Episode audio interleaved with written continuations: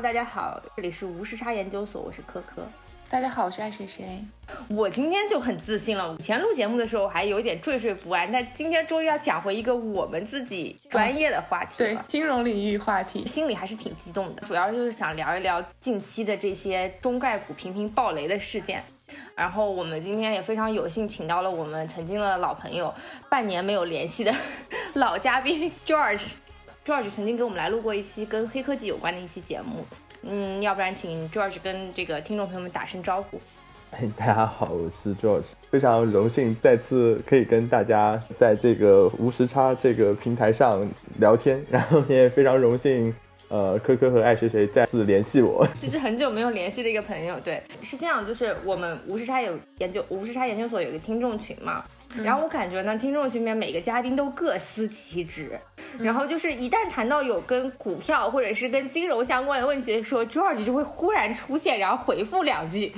对我们各个行业都有人 cover。对对，就是每每个人都会负责一个板块，然后给大家就是做就是无视他研究所节目之外的小知识的延伸。就看到就群里经常，最近因为中概比较热嘛，然后有经常聊到瑞幸这个事情。然后瑞幸这个票就是虽然因为我主要还是看科技板块，然后。其实不是那么的熟中概这边，但瑞幸这个票，因为我们公司一开始，呃，首先我们公司在这支票上是 trade 的非常漂亮的一只股票，包括一开始做多的，后来做空，然后呃，然后因为我也是跟那个 cover 瑞幸的分析师。呃，因为之前我我自己有想开过奶茶店，所以就也有这方面的一些草根了解。然后对，然后就跟分析师其实是也是就是参与了一部分，所以其实对这个这个 project 还是比较有兴趣的。所以就有的时候看到大家群里讨论，然后也就参与了一下。对，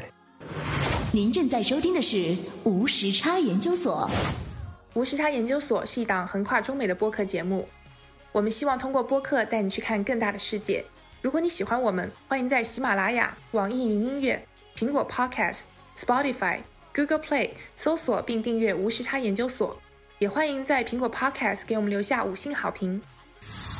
那今天我们就特地来聊一聊这件事情啊！我们从瑞幸的这个，因为瑞幸这个已经很有名了嘛，然后我们来大概讲一讲，就说这件事情到底是怎么样一个来龙去脉。因为瑞幸其实是两段啊，就是它从大概从十八块一下动跳到大概五十块，然后又从五十块又动掉到几块钱。其实大家就也虽然是一个长期的一个过程啊，但其实大家现在的主要观点还是关注点还是在后面它怎么掉下来那部分嘛。应该是二月一号的时候，就是那个浑水收到了一个是匿名，但其实是那个 Stone Lake 找九千帮他们就搞了一个做空报告，是大概。八十九页，假如说是雇佣了九十多个全职和一千四百个兼职的人，收集了大概就是小票，大概两万多张，两万五千多张，然后录制了一万多个小时的一个视频。浑水觉得是可信，然后有就是证据实锤的一个报告，就发了出来，然后他们也就是做空了。这篇就是这样一个报告，它跟普通的空头的观点其实是没有特别多的区别。然后你的实锤就是呃，瑞幸这个公司它的一个一直以来的问题就是说它的财报的数字我很难通过 bottom map 通过一些不同的小店去 check 的这种数字去对得上，但是你不能说用一个小很简单小批的一个采样去否定一个整的一个长期的一个观点，所以其实当时大家都觉得是这个实锤是锤的不是那么实，所以当时当天股价后就后来股价又弹了回来。其实他当时那个 CFO 并没有很强的，就是像一些其他公司非常强的一个回复。然后后来他是到今年受新冠影响跌了两波，第一次是中国的 lockdown，就中国开始说要关闭了，它跌了大概二十 percent 左右，二十到三十 percent。然后后面还是弹了回来，就是还是大家觉得下行周期是对头部的企业做 consolidation，然后对这样的一个是其实是一个。好的逻辑。第二波是美国那个疫情爆发，导致所有的就是消费的或者说餐饮业，就整体这个行业 sector beta 是往下，然后它又跟着下去走了二十到三十趴。嗯，然后后来是到三月底，他没有按时，就是三月三十一号之前去发年报，然后呃四月二号去报这个业绩，自己自报业绩造假，当天股票就爆掉了。对，其实是事件从二月份到现在，其实是大概是这样一个时间了。那你刚刚说你们公司在这个在这只股票上表现很好，然后有有做过多，也做过空，你们到底是在哪个时间点做的这个操作呢？我们应该是在它十八块的时候，当时大家觉得说瑞幸这个，因为因为我们公司一般是看科技行业嘛，对，然后瑞幸它其实是一个就是很典型的科技加互联网，或者说是互联网给科技赋能的一个概念一个赛道，对，然后所以大家就会觉得。就觉得不错嘛，然后我们也去做了一些研究，包括其实我现在都觉得瑞幸之前的一些做法、一些布局、一些方式都是其实是 make sense 的，就是是完全是可行的。所以也现在我觉得现在喜茶其实也是在走在同样一条路上。这个消费的东西是要建立一个品牌嘛，就比如说像可口可乐、像麦当劳这种，但是建立一个品牌需要很长的时间，就是如何通过用互联网的方式把建立一个品牌的时间快速的。缩短就是快速的形成一个品牌，就瑞幸式的公司或者瑞幸式故事最吸引人的地方吧。嗯，二月份就是他发做空报告之后，我们还是继续看多，然后是 buying deep 继续进去，然后后来是在三月底就是觉得不太行的时候是空进去的。有两个数字啊，一个是它四季度，尤其十二月和一月份，它其实开店的数量是。比这个他的预期要低的，就是比如说十一号到十号十天，他自己就是他公司之前的预期是开三百家店，但其实只开了两百家，因为开很多家店是一个基础嘛。对，因为有了这个基础，我们可以再去在上面去谈，就是中国人消费每年八杯，美国八百杯，然后慢慢涨价百分之一的涨价，就慢慢能把这个故事说上去。然后还有就是三月底的时候。有看到这个公司要开始做一些电商的事情，这就很奇怪嘛，完全没有电商的基础和经验，你难道会像拼多多一样搞百亿补贴去这样做吗？然后又到三月，因为一般美股的公司，呃，不出大意外，都要在三月三十一号之前去发年报，不然就很很很很有问题嘛。嗯。然后瑞幸他没有去发，然后他也之前没有去公告这个事情，然后他就是投资人去问他公司。公司的回答一般都是，就是说在处理，但是没有一个准确的答复。然后也听到他的会计事务所那边有一些问题，所以就觉得这公司当时是觉得它有百分之五十的概率跌百分之五十以上吧，就觉得要出大问题，就空了一些点点进去。对，也是没想到它一下子炸这么厉害。早知道就全空了是吧？就是上面就是 top down 的这个大的数据和。就是底层往上看的数据很难对上，所以大家就也是一直以来就对这个票是有一些担心，所以就很难去做一个很大的一个仓位或者说很大笔的一个交易吧。对对，我觉得就是往回看的话，可以追溯的数据还是我记得还是 Q 三的时候那个财报吧。那个时候我记得当时我们还在节目里面鼓吹了一发瑞幸，觉得说好像他不是自己算出来一个模型，说他自己单店盈利了吗？然后我们当时还还为为此鼓掌称好，对。结果他现在出来说不能相信 Q 三的数据，对，是是 打脸。就当时我在我们公司是非常支持瑞幸的，我觉得瑞幸这个公司的商业逻辑哇，这这无懈可击啊。对，但是后来我又把 Q 三的数据拿出来看了一下，我我记得好像是一八年的全年收入是两个亿，二零一九年一到三季度就变成二十几个亿了，我不知道记得对不对。这么夸张吗？反正它是一个很快速膨胀，没没必是这样。对对，我就记得当时我没有意识到它很夸张。后来我现在回过头来去看，说怎么可能会有这么大一个增长的区间？营收增长主要是两部分啊，三部分。第一个是它店的数量的增加嘛，之前它的店的数量增加是非常快的，尤其在嗯就是一二线城市的核心区域。还有就是它的就是客单量这个问题，呃，因为之前我们去很看好这个咖啡和奶茶这个行业，其实这两个行业其实有一些区别了，但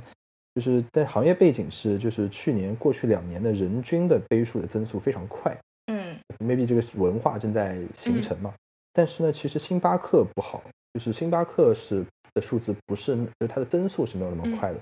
那星巴克更多的靠的是每年是三 percent 的一个提价。然后还有一个就是线上的销量的一个增量的一个维持，嗯，所以就我们就会觉得，就是说你高的贵的那卖的不好，那可能就是便宜的就卖的好嘛。瑞幸它是首先我是做一些低 A A S P 的 S K U，然后常年我可以涨价嘛，因为公司也跟我们说一个就是稳定涨价，每年可能就是一 percent 这种。然后我们一看星巴克，哇，星巴克那么贵，每年涨百分之三这样。但其实你不会不会觉得说瑞幸它的品牌定位就是有点在中间，因为它的价格不高不低。那其实如果说是像星巴克想稍微降低一点价钱来跟瑞幸比的话，他们其实完全有空间来这样做。同时，更便宜的那些像 COCO 那些，他们在价格战上肯定是有优势的。所以其实瑞幸夹在中间的话，其实是比较难做。对，是这样，因为它确实是在低端就就就会有一些很强的竞争嘛。七十一咖啡店。对对对，它会有一些就是那种，就包括 Seven Eleven 这种也会卖的很便宜，而且味道其实也不错。嗯，因为我是看硬件嘛，所以我喜欢把这个它类比成小米了。就是首先它的品牌其实是跟星巴克是有些不同的。呃，体现在两个点上啊，一个是它的品牌更年轻化一些，星巴克嘛，环境好嘛，就这种金融男抱一个笔记本过去坐着，非常有逼格。但瑞幸你只要花一半的钱，你就可以在里面坐着，也也不错。另外，其实它的产品的结构是跟星巴克有完全是不同的，嗯，因为就是星巴克一般是呃一比八，就是茶和咖啡，奶茶和咖啡的销量，就主要是卖咖啡嘛，因为咖啡毛利高嘛。然后其他的一些就是轻食这些东西其实是很少的，对，因为轻食的毛利非常低。但那个瑞幸其实之前是做到一比三，就是茶和轻茶和咖啡，嗯，然后后面茶的份额在增长，其实它不是在掉，它是在增长。我们当时是觉得它能做到五比五了，然后它还会有一些轻食，包括一些就是听说后来听说它还要卖卖炸鸡，卖什么东西。呃，另外就是如果是说到品牌就是竞争的一个。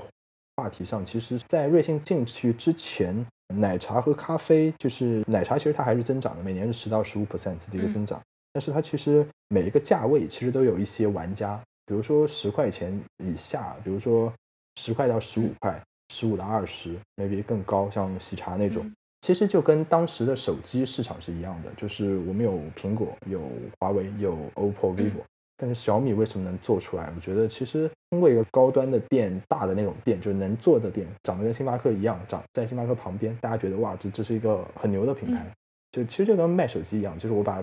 P 四零 Pro 做的很高级，大家觉得哇，华为厉害。但是 P 四零的性价比上其实就一般啊，就打了窝米八。但大家会还是会去觉得华为这个品牌很好。就是我会先立一个不错的品牌的一个东西，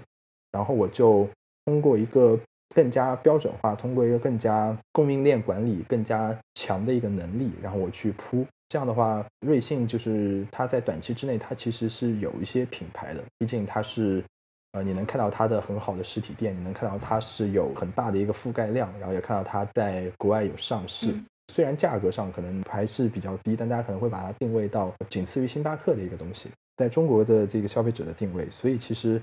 他会通过这样的方式，就是有点像降维打击那些市场中的一些已经有的一些公司吧。嗯，然后他会去慢慢把价格提上。我有一个问题，就是像你刚刚提到那个奶茶，任何价钱段的竞争者都有，但是因那是因为我觉得中国的奶茶消费群体真的非常的大，但在咖啡这件事情上就是完全不一样的一个情况。所以瑞幸它其实打的是我是好质量的咖啡，但我价钱便宜。但他其实收集来的这些客户吧，其实对价钱是非常敏感的。虽然我觉得他是想要打造这个品牌，但他品牌粘度非常的低，所以就有这个问题。他不给我发一点八折的券的时候，我就不喝了。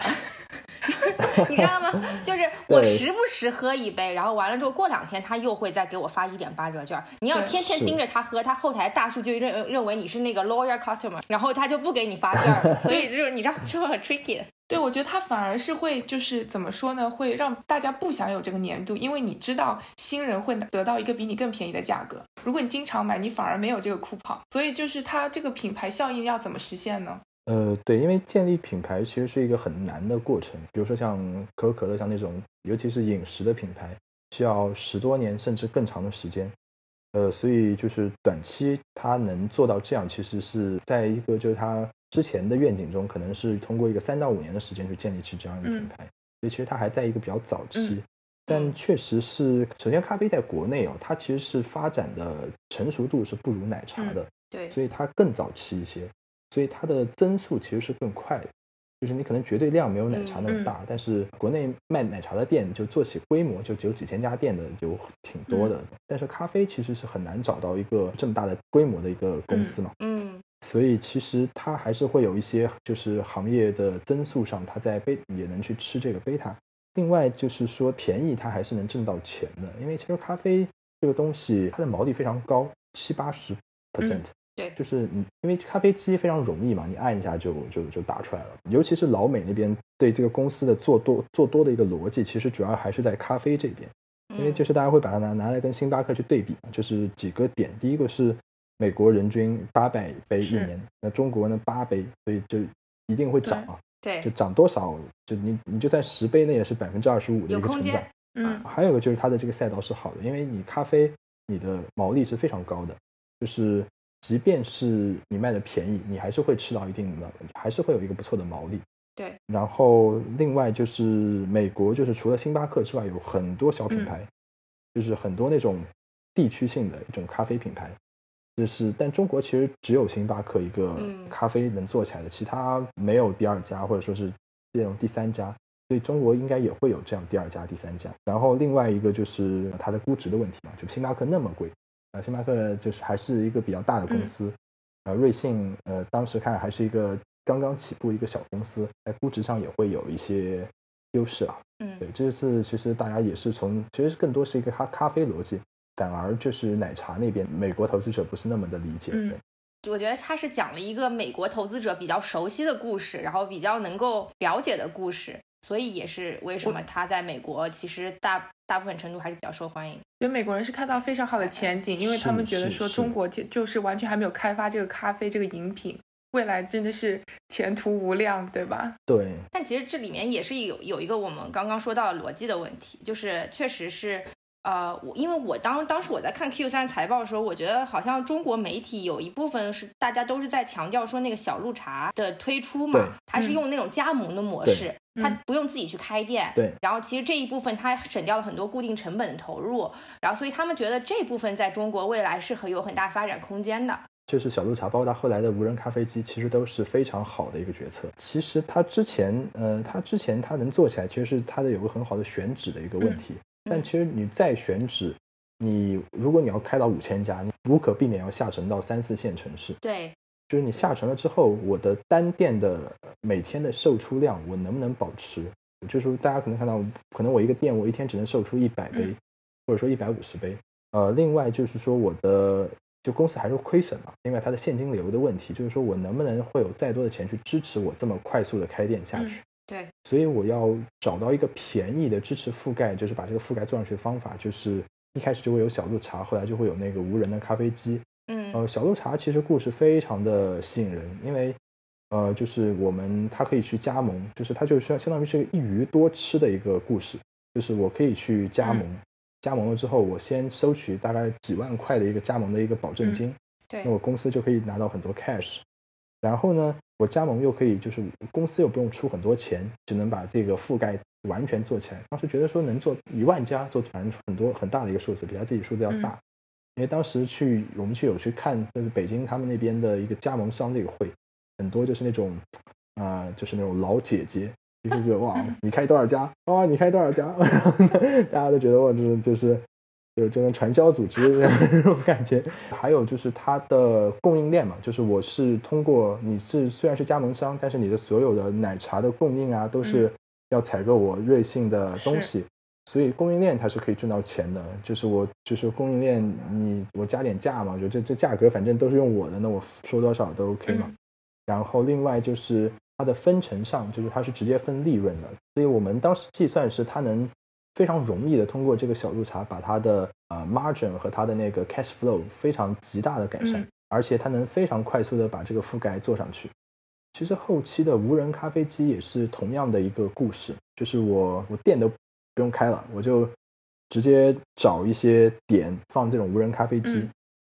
呃，因为无人咖啡机其实国内其实是做的是不是那么成功啊？国内基本上都是亏钱嘛。但是它原因主要是饮品质量差、管理不不好，或者说是选址问题。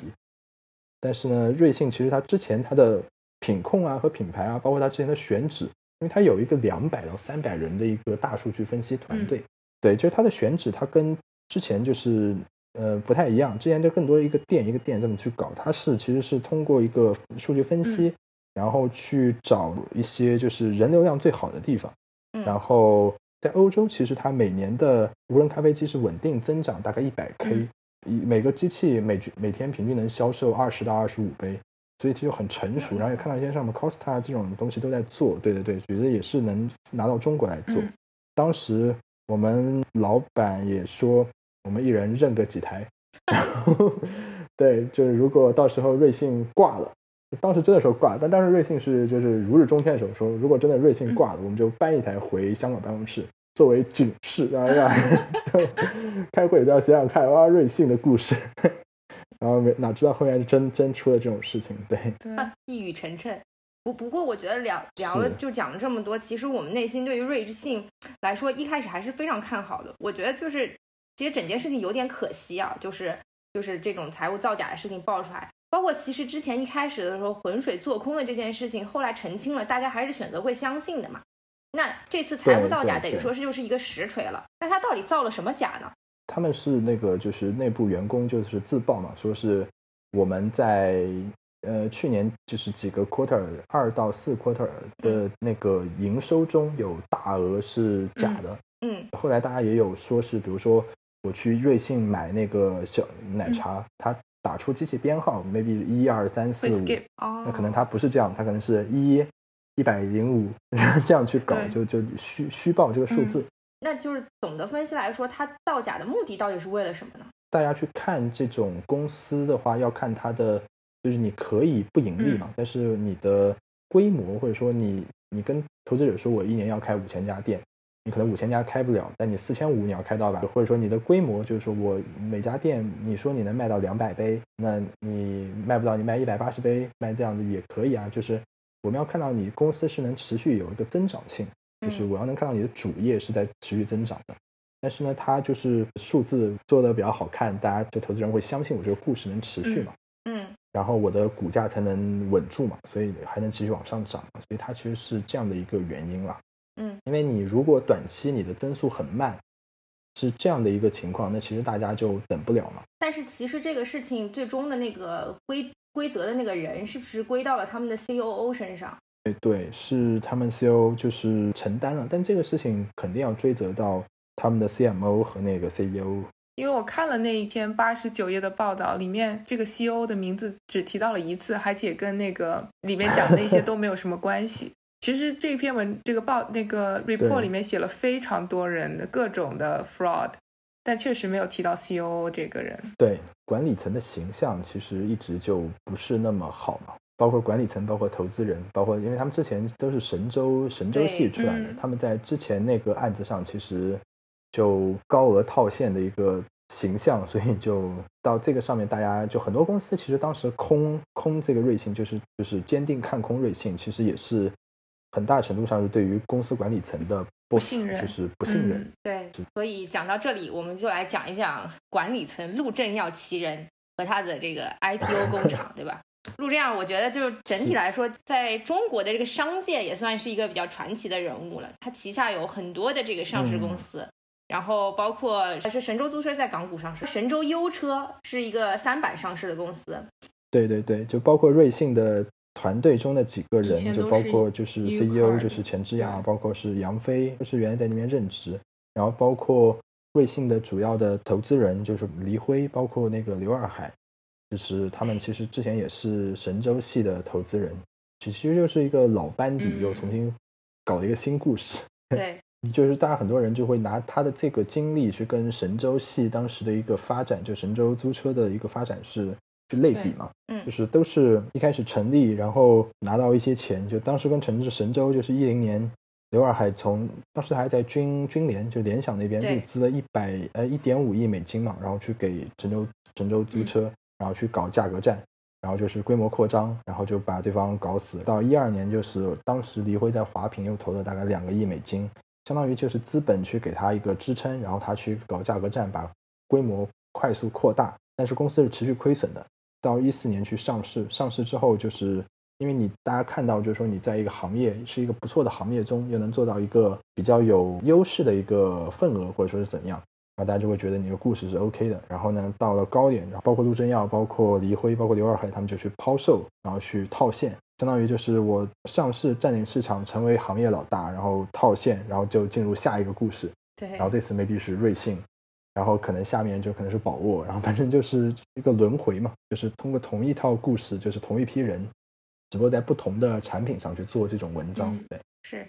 我觉得一个人一辈子有一家 IPO 上市公司已经很可以了，为什么还要搞这么多？我就不明白，就是他的这个人生的目标到底在哪里？就是你看，就是瑞幸搞完之后，刚刚我们也提到说，他其实是想。嗯，押宝在那个造车这件事情上的嘛，神州跟搞瑞幸咖啡其实是八竿子打不着的一件事情。然后最最后再从咖啡的搞到造车上面，其实也是八竿子打不着的事情。我但是我觉得他好像分分钟踩对了某一些点，就是在某一个时代，可能这个东西就是能够产生爆发的，或者中国到现在是需到了这个造车集体爆发的时候。不过我觉得现在可能有点晚了啊，或者他自己内心有一个作为男人有一个造车梦，可能是同一个方式，就是挣钱又容易，然后嗯又又能又能 work。对，嗯，对，但但其实他造车这个东西，其实我们一直其实很早就知道，因为他搞一个宝沃的车放在他们总部嘛，哦，就是在瑞幸的总部，然后就知道这个事。当时我们其实也是觉得这是一个很大的一个 concern 嘛，因为他当时是质押股票，然后投了大概二十个亿美金吧，反正质押出了二十五亿美金，然后是投宝沃。因为就是你租车和咖啡，它是一个比较爆发性的市场，然后又是一个比较小的市场，嗯也没有什么竞争。但汽车这个玩意儿就不是烧一点点钱能可以的，而且大家就是汽车这么多年底部，我就记得去年去年一九年一月份，我们公司的哦还有就是一些 sales 赛的那个汽车分析师就一开始说哇汽车底部到了，底部到了，然后哪知道当时是底部了两年，然后今年又底部了一年，然后今年又是下降，就反正就是 今年的数据是下降了，好像今年预期大概会掉挺多的。受疫情影响，特别是很多厂商都是几十年的这种积累，才有了现在这种底盘呀，然后或者是他们自己那个技术体系。但如果他要搞新能源车的话，我觉得还是有可能的。但是你还要最后还看到这个哦市场的消费者，嗯，能不能 buy in，或者是你这个消费者的群体到底有多大，这个其实是最大的问号。对，因为现在其实就老牌车企，包括像福特，他们其实前段时间不是那个他们的就是信用评级已经从，就是他们之前是 Triple B minus 嘛，好像又往下掉，然后就就变成垃圾站了嘛，嗯，哦，就是都是挺惨的。新能源车好像也卖的好的，也只有那个特斯拉可现在特斯拉在中国开厂了，它搞新能源车能有什么竞争力吗？所以跟你说一骑绝尘，所有拉出来的数据就是特斯拉的那个保尔在在这个地方，然后其他都在这个下面飘着，就是销售数据，对真的一骑绝尘。我跟你讲，根本根本就比不过。是，对，因为特斯拉还是有品牌嗯嘛，其实它一季度跌下来嘛，但是它很快又弹了上去，就是其实它更多还是不是卖不出去嘛，是它做不出就是产产能的问题，包括它在那个美国的厂是关厂的问题。嗯但是它股价这么高，我觉得也是有一种抱团的一种原因。如果是一个汽车的研究员的话，你如果去推买入的股票，除了特斯拉之外，你还能推什么？是，就所有人都觉得，呃，只能去买特斯拉，所以特斯拉就坐了电梯一样就冲上去。对。聊回中概股这个事情啊，嗯，其实瑞幸之后啊，紧紧接着接二连三的出现了很多中概股跳水、集体暴雷的情况，嗯，包括爱奇艺，然后我记得还有那个好未来，对跟，谁学？跟谁学？对对对对对对。这个连续一共四家企业在同一个时间段里集体出现这样的情况，嗯其实各不相同吧。然后我记得，呃，爱奇艺是是被那个 Wolfpack，Wolfpack 发布的对做空报告，嗯对。然后那个跟谁学是自己说的，要不然请我们嘉宾给大家盘点一下近期这个中概股集体暴雷到底是怎么样一个过程。就是大家觉得瑞幸出来之后肯定会造成，尤其在这个中美这个贸易这个有一些紧张的情况下，就是美国就是川普要连任，他肯定需要去甩锅嘛，对就甩甩给谁都甩到中国身上，大家都就是可以接受嘛，是对对于美国人来说是可以接受的事情，所以一定会把这个事情往这个中国这个上面去做，嗯所以就短期就会看到很多公司有一些对中概的做空报告。比较典型的例子就是那个 IQ 和相遇，呃，就是那个跟谁学啊？嗯呃，就是如果是，其实这两个报告，其实从我们这边角度看，其实不是那么实锤的。对，跟谁学这个报告，就是香就香园他没有权，他只是一部分一部分往外发嘛。就他一开始先先说了半天瑞幸的事情，嗯嗯，就就是很奇怪，就是报告一开始我先说瑞幸哇怎么怎么怎么怎么，给人一种感觉，就是因为香园之前是香园也是一个就是做空机构嘛，就他之前其实是跟那个浑水一样，它也是一个做空中概股的一个机构，但是它中间有一段空翻多，嗯，所以我觉得就就感觉有一种就是说哇，我之前做空。既然这种只都没有抓到，我就很没有面子，所以我一定要空一家。就更多是根据你的公司是中国的，或者说根据我觉得你怎么造假，所以就是很主观的一个臆断。就做空报告里面确实就是跟人学是有一些蹊跷的地方，但是呢，很难就构成一个实锤。而且尤其是它的跟随学的报年报是已经审计过了。另外就是它的这个数据的抓取方法，还有样本本的这个代表性，其实是比较小的、比较低的。对，如果是公司，它真的是拿一个相应的数据点，就我提供一些数据嘛，很容易就是去做到，就是很很有力的一个回击的。其实问题倒不是那么大了。嗯嗯。然后 IQ 这边就是大家还是就是主要论据是说它一个是一九年虚增收入嘛，但是呢，其实它的这个论点的来源是对于一千五百多个人的一个 survey。对，它的这个样本实在是太小了。对，而且另外说，它的一个是那个 App License 的那个收入作假，它的举证是他之前跟 IQ 负责就是采购的一个负责人一个电话，就相当于我打了一个专家电话，嗯，我就说 OK 你造假，那这个就更加没有一个可信度嘛，因为就跟之前那个华创那个华创证券暴雷那个事情，我到处可以找一个皮包专家，对，就就像我。你们也可以说我是专家，然后我说哇，这件瑞就是什么，我也推几支票，那那这不行的嘛，对吧？对，这个这个这个可以讲一下，就是华创当时呃开了一个这个专家电话会，然后邀请了一家 MCN 公司，说这个专家会参加我们的这个专家会，但其实实际上这个不是真的专家，是他们随便就是别人介绍过来，他们也没有经核实。然后后来发现是个皮包专家，是怎么怎么发现呢？是因为遥望他的那个董事长助理在正好也在那个电话会上，他质直接质问说：“哎，请问这个专家，我们公司没有，我们公司什么管理层里面没有黄姓吧？姓陈的，说他这么说，他说这个专家是哪里来的？我是遥望的董秘马超，然后这个专家是哪里来的？我们公司中层以上没有姓陈的 反正就当场打一顿喷。” Sell side 现在佣金很低嘛，所以他们需要去吸引 buy side 的。但但但是你去找那种董秘或者去找 IR 这种去跟大家聊，大家觉得不过瘾嘛？因为呃，董秘 IR 都是一种他会有一些要求，然后他会呃说一些不是那么实的东西，然后数字也不会给到很精确，所以大家会就是他们会找一些专家，就是跟我们分，就是啊，就是跟 buy side 去分享一些就是比较内幕啊，或者说比较可信的东西。但就是专家一般怎么找？就是有一些是朋友，有一些就是我通过三方，比如说凯盛啊，像 GLG、Thirdbridge 这种去找。对，那那种专家就是一个小时可能几千块钱，然后我是要嗯给你升个级，就镀个金才好看嘛。比如说你是一个小组长，我就说你是什么。呃，公司的什么高层，对，也是有这样可能，对，就是，我觉得他们可能是被骗了，或者说就是我去找这样专家之前，我要跟上市公司有一个沟通，或者说怎么样，他们可能没有做好，对。嗯，总的来说，我看了一下，那个后来爱奇艺的股价又涨上去了。嗯，对对，当天其实一开始发出来跌了十趴，然后后面就直接就跳回去了，因为。就是他这个报告写的就是没有实锤嘛，然后爱奇艺的也是审计过的，包括就爱奇艺之后就是几家比较有信服力的，就是 sell side 也都写了一些报告，说爱奇艺就跟瑞幸是完全是两回事。嗯，对，而且它本身它的公司的管理层或者说是这种也是。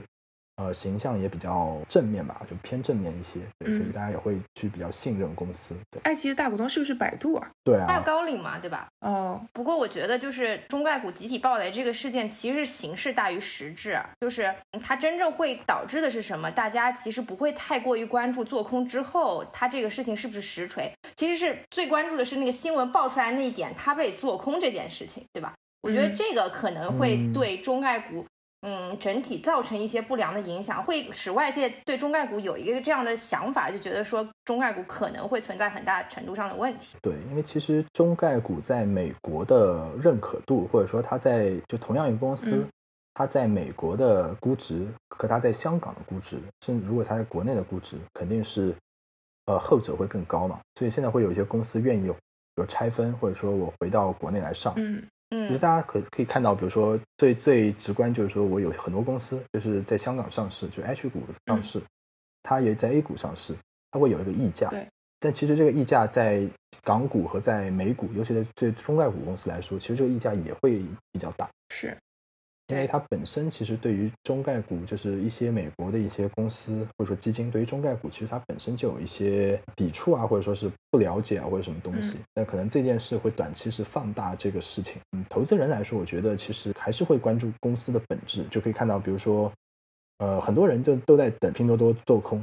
一做空就买，相当于给股价打个折，然后大家好上车嘛。嗯所以就跟那个爱奇艺打下来之后，然后大家马上就买，就弹回去。就我觉得还是会去看公司的一个本身的，就是你好公司，确实在赛道上不错的公司，管理层各方面都是值得信赖的一个公司，大家还是会去买它。但这个对于一级市场其实有一个负面影响，就是在中概股集体暴雷之后，我看到很多著名的一级市场的待上市的企业的 CEO 或者是总裁。在微博上 发布了骂街的话，就说大概意思就是说你们搞成这个样子，我们公司什么时候去上市？对，因为很多都是在已经在 IPO 的进程当中了。是因为去年其实上市就是在美股啊，就是大家上市其实都不太好。对，大家基本上上市都是流血，然后之后是有其中一家外资券商，他们也是做一个项目不是那么好。所以后来他们的风控部门就在不让他们 IB 去接那么多项目，或者说项目的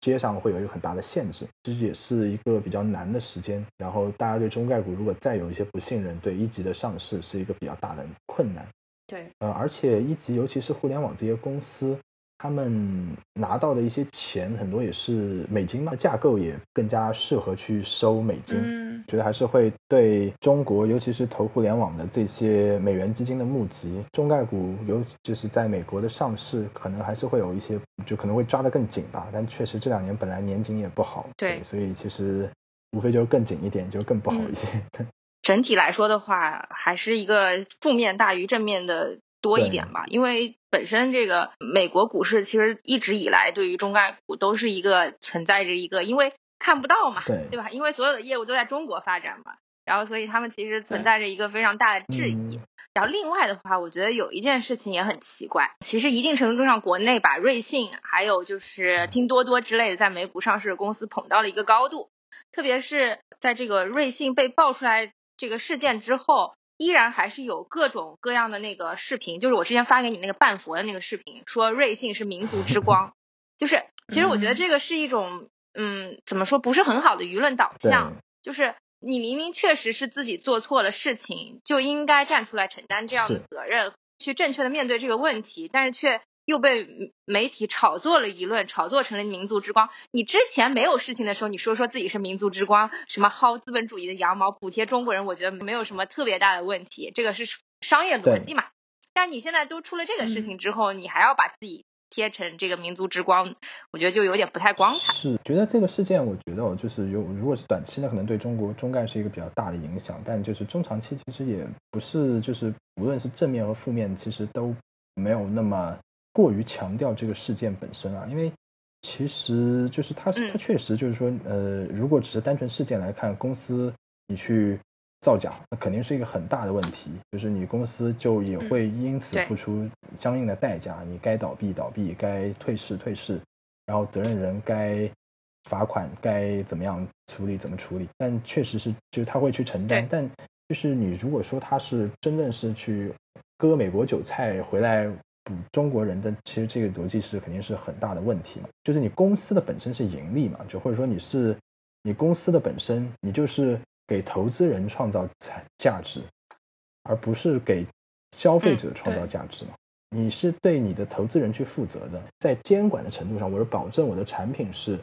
OK 的，让消费者去信赖，让消费者消费者是更多是通过用脚投票嘛，就是通过购买。去投票，就是你补贴消费者，只是你扩增自己公司的一个手段，或者说是一个方式，而你的最主要的，或者说你的最主要的负责的方面，应该是投资人。公司的股价有这样的一个跌幅，是对他们是很不负责任的一件事情嘛。但是你也不能说，就是说这个事情就是中概股就会整体是怎么样，因为其实美美股历史上造假事情层出不穷，然后大瓜一个接一个，就最最有名是当时零一年对那时候安然那时候是会计事务所是 Big Five 最大一家，直接就爆就就就因为这个事情就赔榜就就挂掉了。还有像零九年的时候，纳斯达克的主席就是受贿六百个亿吧，被判了一百五十年的监禁。对，就就我觉得这种就是大瓜，就或者说比较大的事件是美股是很多的，就长期上影响其实也不需要那么的强调。但如果是对于整体事件来说的话，那确实是公司是有不可饶恕的错误，对，是而且是对投资人极度的不负责任。对，就我觉得美国的投资人的话，过半以上还是觉得这只是个独立事件，就他没有说一竿子把中概股全部打死。那确实会有说有一部分人觉得说哦，那我就不要碰中国股了。但其实也有一小部分人，他们就是不管怎么样都觉得中概股就是会猛涨的，就是非常好的。所以其实这两部分都是比较小的。大部分人其实觉得这就是一个独立事件。对，因为你不能就是你投资还是要理智嘛，你不能把它当成一个太政治化嘛，你就跟着 Trump 喊啊，就中国怎么怎么样，怎么怎么样，然后也不能说就是跟着国内喊啊，美国怎么怎么样，怎么怎么样，还是。回到公司本身吧，就是确实有一些公司不去看中概股，但确实有像，呃，尤其在一些香港啊，或者说这样的一些放的，或者说他对中概股有这样的理解，就是比如说我我们在更多是立足于中国，我们对这个股票的理解会更多，那其实还是会去去参与中概嘛。而且说什么割资本主义韭菜这件事情，其实很多是中中国这边的基金或中国的个人在投。中概股啊，对啊所以其实你也不是说你是选择性伤害，你就是打击片啊。是的，是这个真相。不不过刚刚讲到这个啊，其实嗯，瑞幸在这次实锤之后，它其实要面临着非常严苛的资本主义的惩罚吧，可以这么说。大概会有哪些呢？对，因为它现在其实是目前的看的话，就是已经成为一个典型案例嘛，就是美国那边还是一个比较。就是正常的流程嘛，就是 SEC 介入质询，然后要求上市公司成立这个独立委员会去调查。然后中国这边就是证监会也表态会，呃，按照国际证监监管合作的有关安排，然后是对于证券欺诈的行为严重打击，去保护投资人的一个权益。嗯，对。然后。呃，如果是结局的话，我觉得是大概率会退市啊，因为其实它其实已经停牌了嘛。嗯。然后，如果是之前，因为其实就是回到刚才说的那个安然，就是世纪初，其实是呃美美国就是搞了国会三次听证，然后通过一个叫塞班斯法案，就是它是其实是提高了很大的提高了，就是公司对于财务造假以及对于这个的一个违法的成本。就相当于他其实是对于这个证券故意进行证券欺诈是可以判二十五年的监禁，然后对于个人和公司是可以罚五百万到还有两千五百万的一个罚款，也会遭遇一些集体诉讼。但其实他就是二月初就是做空之后就在搞集体诉讼这个事情。另外就是会有破产清算啊或者退市啊，就是会是这样的一些事情。对，它的相关的机构也会受到一些影响，就包括它的承销商，包括像。Credit Suisse，然后像 Morgan Stanley，然后像中金，还有海通这样的成交商，还有会计事务所，就安永。之前安然那个事件中，就是最大那家那个会计事务所，其实就是因为这个事件就没有了。对但安永这次好像是一个自自查，可能是一个就是。反而是他爆出来，好，可能好像不会受到影响。是不是说是安永说你要是不不披露，我就不给你财报，是不是？对，当时是好像是安永发现问题，然后就去跟公司有一些沟通吧。当时我们听到，甚至听到说瑞幸要更换会计事务所，就在财报前，所以对，所以就是应该他是发现那几家联合的那个承销商可能会有一些问题吧。但承销商不是也是很早之前了吗？呃，但是他的欺诈，如果是能证明他是。延续到上市之前的话，就会受到一个比较大影响。而且今年一二月份，他们不是又募了一轮钱吗？呃，对，也是 Credit Suisse 和 Morgan Stanley。对，就是如果是以安然那时候的处理方式的话，他们当时帮他们合作那个叫安达信那个会计事务所，当时是最大的，就倒闭了啊。对。然后像他的几个中介机构，像 City、像 JP Morgan，然后都是支付了二十以上的罚金。那还是不小的一笔钱啊，我觉得。啊，对，但当时安然那个公司大了，对，就是说到像刚刚这儿就提到，就是其实美国因为 SEC 监管不了这个瑞幸这个公司本身嘛，因为之前对之后我们也会讲到那个公司架构的问题，所以其实是唯一他们现在面对的诉讼就是那个 class action 集体诉讼，其实已经有很多律师事务所已经 file 了这个集体诉讼。嗯，那其实所要达的要求很简单，只要有二十五个以上的投资人觉得说我在这他们因为这个 fraud 他们的利益受到了损损害的话，他们就可以要求那个 SEC 调查。如果说他们最后赢了的话，那那些赔偿金就可以跟这些按照他们的损失来按比例的分配。但其实这个说实话，因为美国没有执行权，就是说即使他判了一个数字，但是美国其实是没有执行权的。就他没有办法就手伸到中国来，从瑞幸的那个 账户上把钱拿回去。如果瑞幸在那个美国的银行里还有钱的话，那那几那笔钱他可能能够就是说哦，可以冻呃。freeze 掉，对，冻结掉，对。所以其实我觉得可能很大程度上对以后的监管会有更多的影响，包括看中国这一次要怎么处理吧。但美国我觉得在这件事情上其实能做的并不是，他们没有办法做很多事情。因为其实挺多家那里面的几家，尤其像 Melvin 啊，像这种，他们其实一天就亏了整个放的百分之十。像瑞幸已经退，就是还在停牌嘛，其实是已经有很多就是在把他们质押的股票在卖了，但其实因为现在股价已经都这样了，所以你 有有没有人买都是问题。嗯，中概股在美国第一次出现，其实已经差不多有二十多年的时间了。美国人如何看待中国股票这个，也经历了一段很长、很漫长的过程。对，那要不然我们就大概讲一讲，说这个过往二十年到底是怎么样一个历程。长期看呢，美国对就是美国市场对中概股的接受度，包括理解度是在往上的。呃，很简单一个原因就是说，中国的比较好的公司在美国上市的是越来越多，比如说像巴巴，嗯像嗯，网易，对 网网易也算吧，包括拼多多，我觉得也是一个好公司。啊就是其实，在这些好的公司在美国上市的是越来越多。然后你看到巴巴现在嗯四千亿美金，就是它的市值其实是很好的，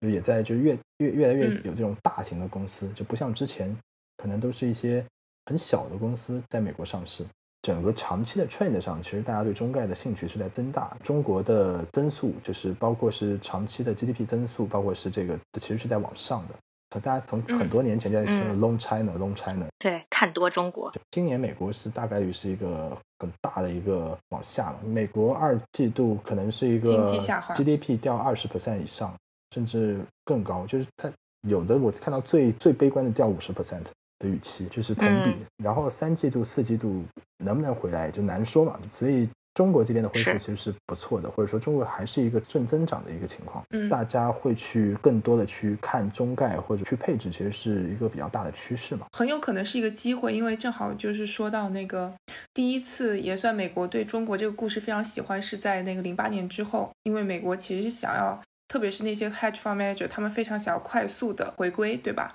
所以当时呢，就中国就是一个非常好的画面，经济高速增长，很多非常好的公司，起码是从表面上看哈。所以那个当时呢，就会有非常多的那些呃 capital，还有那些 fund，他们介绍了很多中国公司来到美国上市，然后也是那个时候开始，就是有非常多的那个中概股这个概念就非常的火，像东方纸业也是浑水的那个 Carson Block 一战成名的故事。像提到这个经济的问题，那美国如果说它肯定经济下滑，那在投资这个方面，如果中国说能够保持，那其实中概股还是一个比较好的一个方向和领域嘛。而且中国尤其在互联网电商这边的发展应该是非常不错。我想到一个很好笑的事情，就是七号那个瑞幸停盘了嘛，然后然后纳斯达克在那个十号的时候出了一篇文章，写的说是，呃五个现在值得买的中概股，然后里面就有提到那个什么呃阿里巴巴之类的，我觉得他们还是比较理智的吧，作为投资者的角度。对，因为你可能会因为一个公司不好，或者说是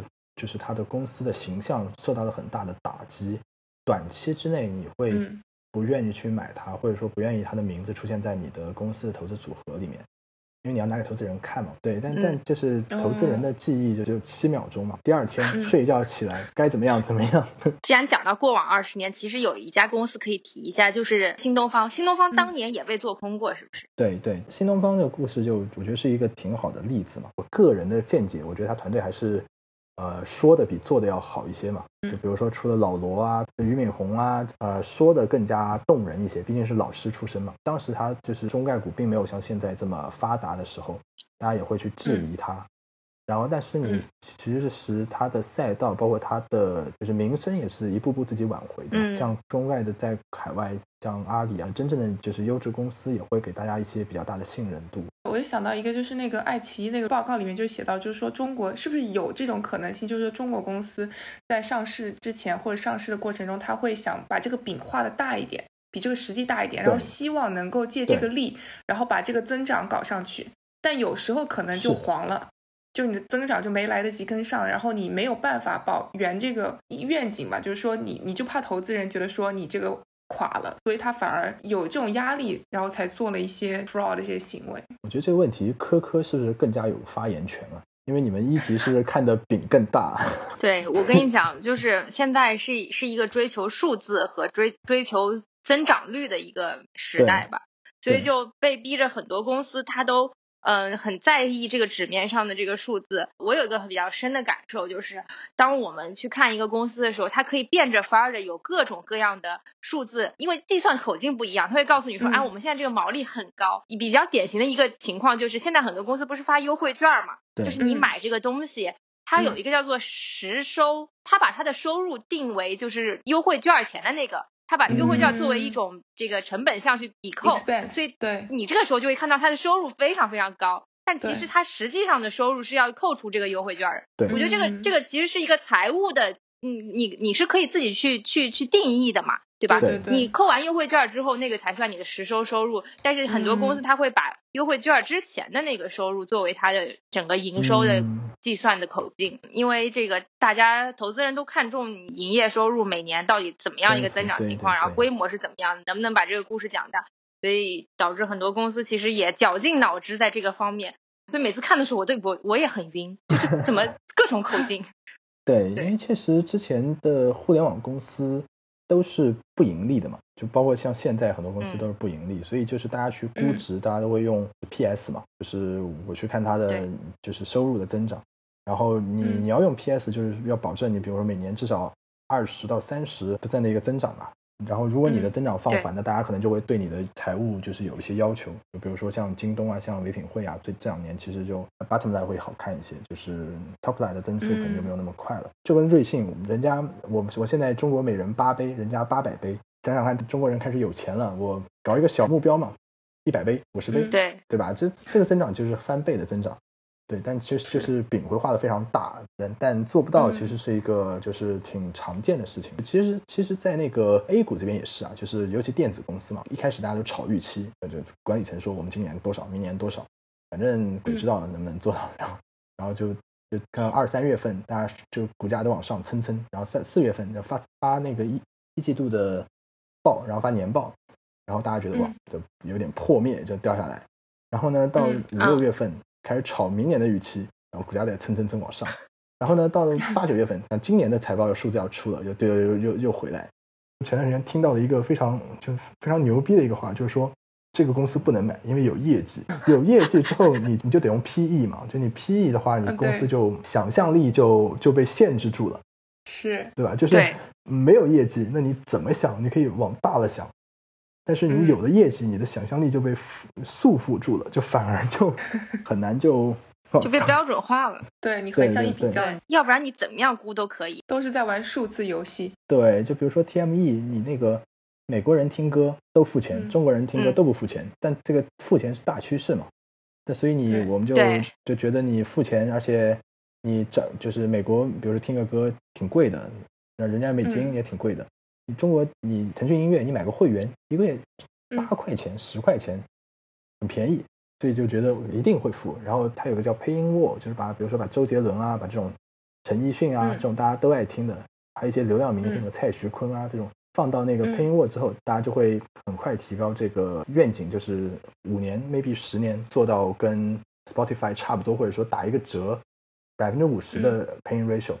中国这么多人一乘，哇，那数字就会非常好看。有一个非常大的市场，好像而且有一个非常大的基数。因为我们谈每一个行业和赛道的时候，我们都会看这个未来的市场规模是多少。如果这个市场规模超过几千亿的时候，我们就嗯可以可以投。这个这个是所有依据的一个基本的论点，我觉得。可什么东西放在中国乘一个十三十四亿都很大呀？啊，当然也要看市场了，就是就整体规模，你还要看这个东西的单价。每个月一块钱，十四亿。对 对对，几千亿的规模，然后你当时看到哦，这个数字哇，未来可期。就比如说像生鲜这种，就是新零售嘛，就当然概念很火，然后阿里一直在做，但其实做的就不是那么理想。一般都是这样，年初对全年的目标定的很好。然后中间肯定会出现一些各种各样的问题，然后呢，到年尾，对，到或者到到后面，大家都在展望明年的事情，所以呢，就就像今年手机一样嘛，去年觉得今年是五 G 手机爆发，今年手机一定是增长的，然后大家都会换机潮，那今年疫情影响，手机卖不出去，然后手机直接，尤其在海外嘛，手机直接掉十五 percent，但是明年呢，明年大家预期就是说，明年会有报复性消费，对，就是报复性消费，然后。还有一些就是今年五 G 没有好，明年应该会好吧？这是产品的一个升值、升升级的一个东西，所以呢，明年大家预期又是爆炸的高，所以其实就很很逗。就昨天那个是任泽平还是谁写的？就是说中国现在目前最大的矛盾是报复性消费，呃，但是和空空的钱袋子之间的矛盾，就没有钱去报复性消费，有有贼心没贼胆。其实中国企业这么多年，二十多年，然后赴美上市，频频被做空，其实有一个非常大的先天劣势。其实我们刚刚也在节目当中提到了，就是因为呃，一来是你的主营业务是在中国本土，二来就是美国的监管机构它没有办法监管到中国的这个财务报告，对吧？对，透明度会低一些。美国的它是要求披露很多数字，其实它是有，就是相对而言啊，就是我说相对而言，就可能它的市场的透明度应该是最高的，但是。嗯，美国投资人或者说他毕竟中国是更更远的一个地方，或者说是更加有自己的文化、自己的消费模式，他会一些不理解嘛？就就就比如说你去看印度，你可能也会有一些，或者说你看一些其他的一些国家，对，也会有一些不理解，所以他会有一些很难去监测。包括中国，尤其这种电商，电商可能好一点，你可以去抓爬虫抓数据嘛。但是这种线下这种东西，去真的是像瑞幸，就像他们做空，比如说我去拍一万多个小时的视频，其实也是挺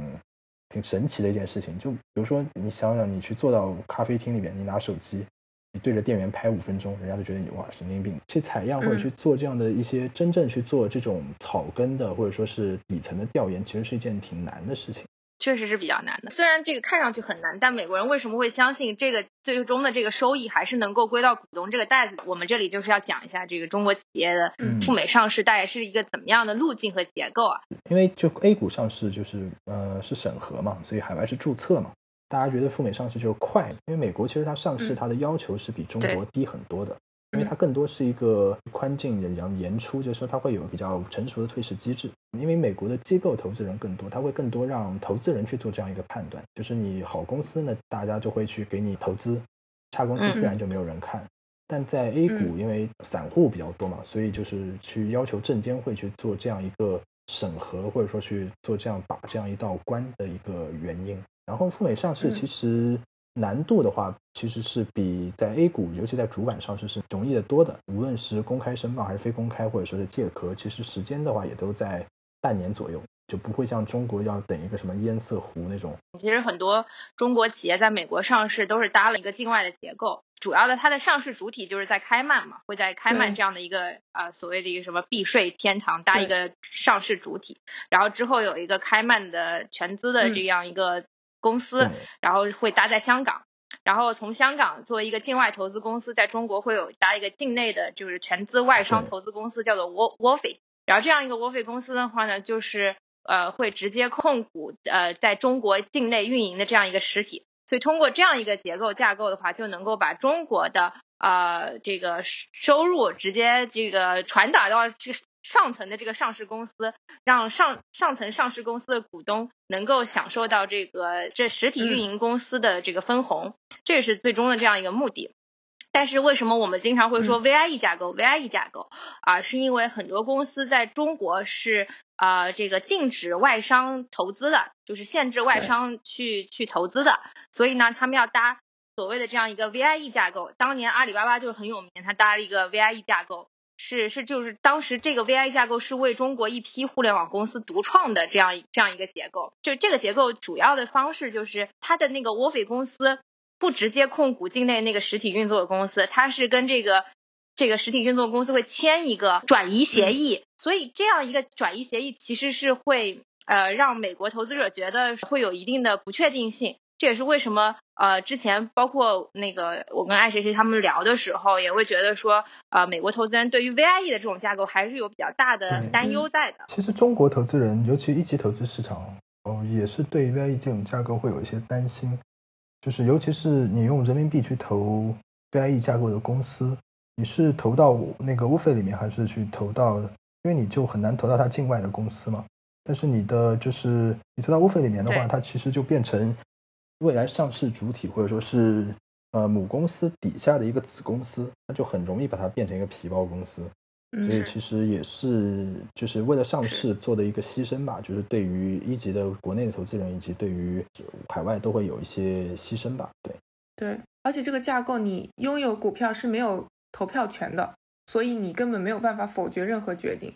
嗯，对他们也是，尤其这种公司会有一些就是同股不同权嘛，就是也是在美上市的一个优势嘛，就是嗯有 A、B 股，防止一个稀释，也防止就是出现这样的一个问题。对，其实也是很多公司，尤其互联网公司在美国上市的一个很大的一个原因了。其实刚刚讲了，不停的提到浑水这个名字啊，其实浑水人如其名，特别，它是根据那个水清则无鱼来的，它是因为这句中国话才取的浑水。哦，是吗？这个就是一个一家专门针对中国的公司，是吗？可能是因为他第一次经历这个 short sell 是在中国，所以就是我上他的网站看了吧，其实不是说完全针对中国，他有一些别的国家的，包括也有美国的吧。是。刚刚我们讲到是那个东方纸业是浑水一战成名的这个案例吧？嗯。然后大概这个案例是怎么样一个故事？就是一零年哦，那时候就是他们。大概发了这样一个报告，其实就是说他夸大了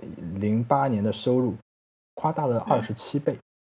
嗯，就是说他们这个东方纸业对，然后呢，就是还有一些其他的财务问题了，就是比如说对一个价值就是十几万、几十几十万美金的一个小公司，花了几千万美金去收购。嗯，一些论据，比如包括就是它的生产量，就是它公司说生产量是三十六万吨，但是其实中国没有任何一条线能到二十万吨。还有就是从他客户看的一些，就是十大客户中有，就是你客户的体量无法支持这么大的一个购买的东西嘛，嗯，因为你要披露你客户的交易额，就前十大或者怎么怎么样，但你客户的如果是从体量上看的话，是做不到这样的一个是这这样的一个交易的，嗯，对，但就是当时其实是，呃，挺有意思，就是说当时他那个呃发出来之后呢，然后这个中国这当时可能也是没有这么多被外国公司或者说狙击或者说这样的一个应对经验。所以呢，中国那个公司，他们当时是有一点对这个公司，对对浑水这个东西，更多是一个人身攻击，就是你说我公司不好，我也质疑你不行。就是说你这个，因为他们只有两三个人这个小团队，然后加上那时候他们确实财报就是业绩的，就是完成度也不好，所以就会发生了这样的一个事情。然后后面他也就退市了。所以就后面其实就其实中国公司也后来就后期在这个事件上就有就学习的过程嘛。受到做空不可怕，就是基本上中概股在国外都会被很多都会被做空，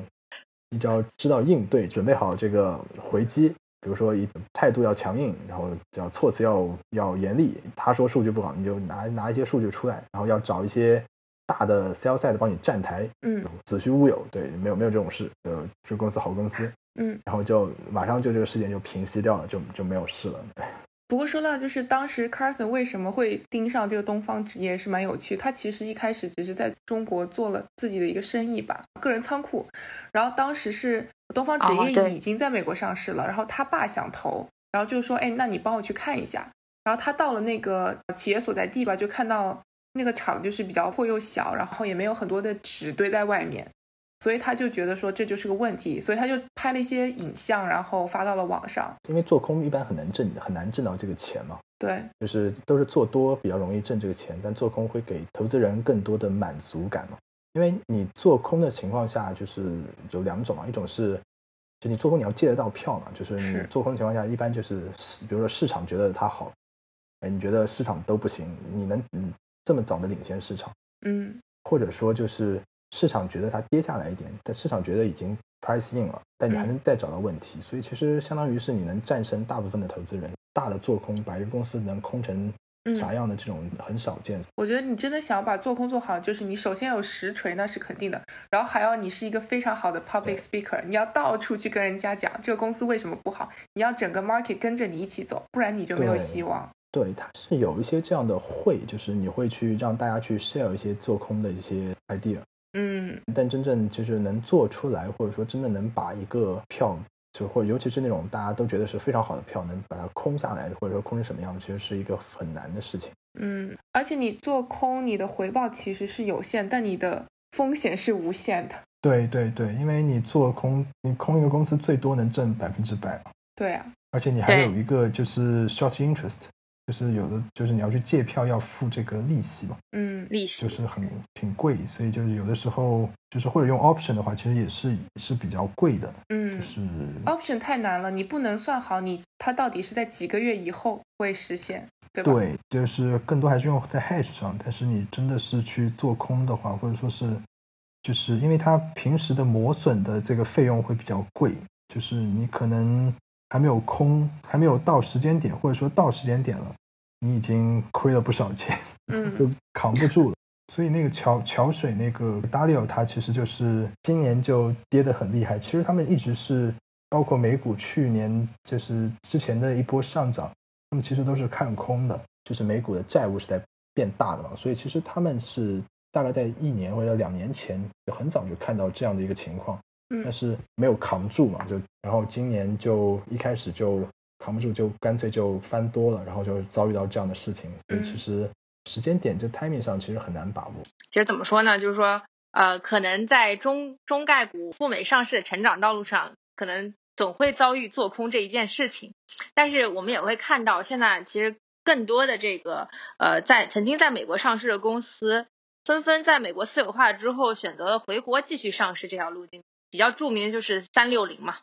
对，这个是又是一种怎样的操作呢？是出于怎么样的目的呢？首先，我觉得还是一个国内的认可度会更高吧，尤其在 A 股啦，就是人民币流不出去，所以大家会偏好一些好公司嘛，或者说有真正成长性的公司。嗯，而且就是好的标的是比较稀缺的，好的公司在 A 股或者说在这边会有一个比较高的溢价，就像阿里的在美股的倍数应该是不如腾讯在港股的倍数吧。嗯，不要再提他们就跟 A 股的一些公司去比了，就是你可以看到 A 股，尤其在一些稀缺的，比如说科技啊、半导体啊这些板块，这些公司那个估值真的是无法理解，PE 两百倍，估值上你就很难去抓嘛。就你说这个公司是一百倍 PE 还是九十倍 PE，有有差吗？就是 对吧？对，这个东西就没有意义，就对吧？就但是他们到国内，尤其比如说那种很核心的公司，嗯，到了国内他们会享受到很高的溢价。嗯，呃，另外，国内确实也是在有市场，包括在科创板啊，或者说这有一些试点，就是还是在变得理性了。就我觉得，国内的投资人还是在成长嘛，也是在逐步在变好，或者说监管也在变得更加科学。他们也是对他们的这个回归，或者说对于这种原来在 A 股没有办法正常上市，或者说是